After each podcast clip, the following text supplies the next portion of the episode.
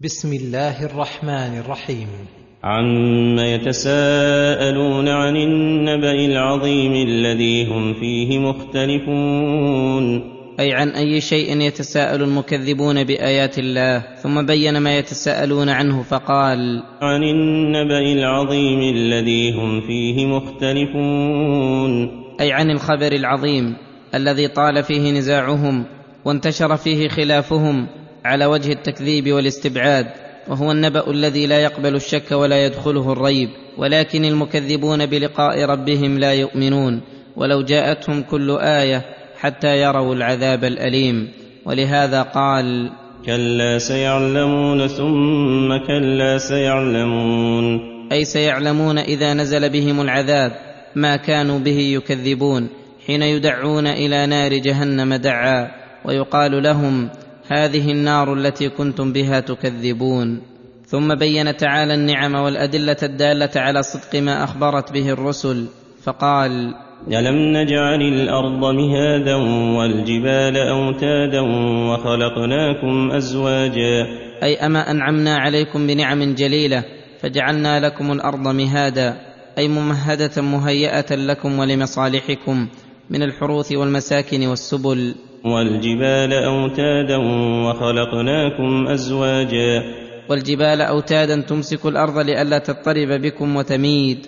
وخلقناكم أزواجا. أي ذكورا وإناثا من جنس واحد ليسكن كل منهما إلى الآخر فتكون المودة والرحمة وتنشأ عنهما الذرية. وفي ضمن هذا الامتنان بلذة المنكح. وجعلنا نومكم سباتا وجعلنا الليل لباسا وجعلنا النهار معاشا. وجعلنا نومكم سباتا أي راحة لكم وقطعا لأشغالكم التي متى تمادت بكم أضرت بأبدانكم. فجعل الله الليل والنوم يغشى الناس تنقطع حركاتهم الضارة وتحصل راحتهم النافعة. وبنينا فوقكم سبعا شدادا أي سبع سماوات في غاية القوة والصلابة والشدة وقد أمسكها الله بقدرته وجعلها سقفا للأرض فيها عدة منافع لهم. ولهذا ذكر من منافعها الشمس فقال وجعلنا سراجا وهاجا. نبه بالسراج على النعمة بنورها الذي صار كالضرورة للخلق وبالوهاج الذي فيه الحرارة على حرارتها وما فيها من المصالح. وأنزلنا من المعصرات ماء ثجاجا. وأنزلنا من المعصرات أي السحاب ماء ثجاجا أي كثيرا جدا. لنخرج به حبا ونباتا وجنات ألفافا.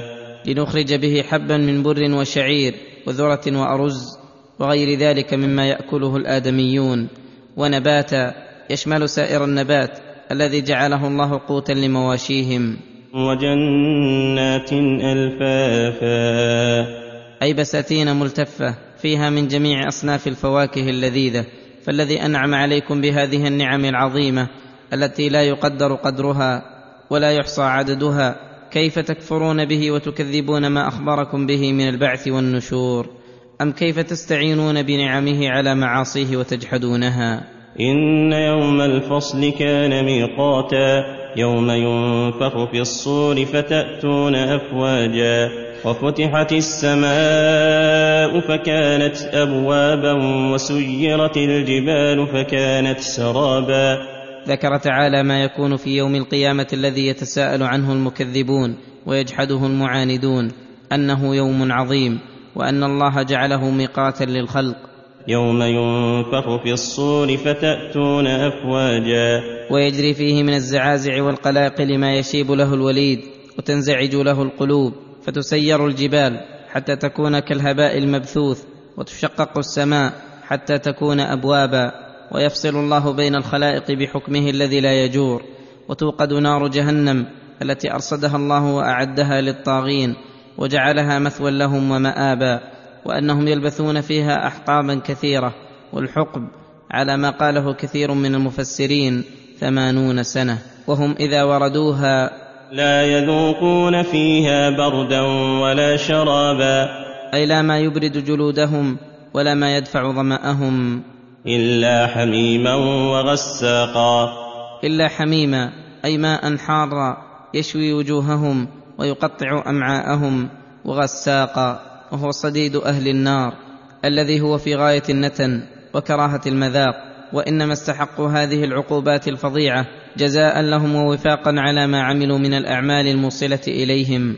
لم يظلمهم الله ولكن ظلموا أنفسهم ولهذا ذكر أعمالهم التي استحقوا بها هذا الجزاء فقال إنهم كانوا لا يرجون حسابا. أي لا يؤمنون بالبعث. ولا أن الله يجازي الخلق بالخير والشر فلذلك أهملوا العمل للآخرة. وكذبوا بآياتنا كذابا.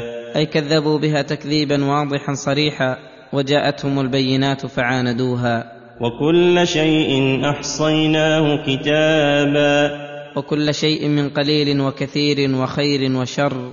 أحصيناه كتابا. أي كتبناه في اللوح المحفوظ. فلا يخشى المجرمون أنا عذبناهم بذنوب لم يعملوها ولا يحسبوا أنه يضيع من أعمالهم شيء أو ينسى منها مثقال ذرة.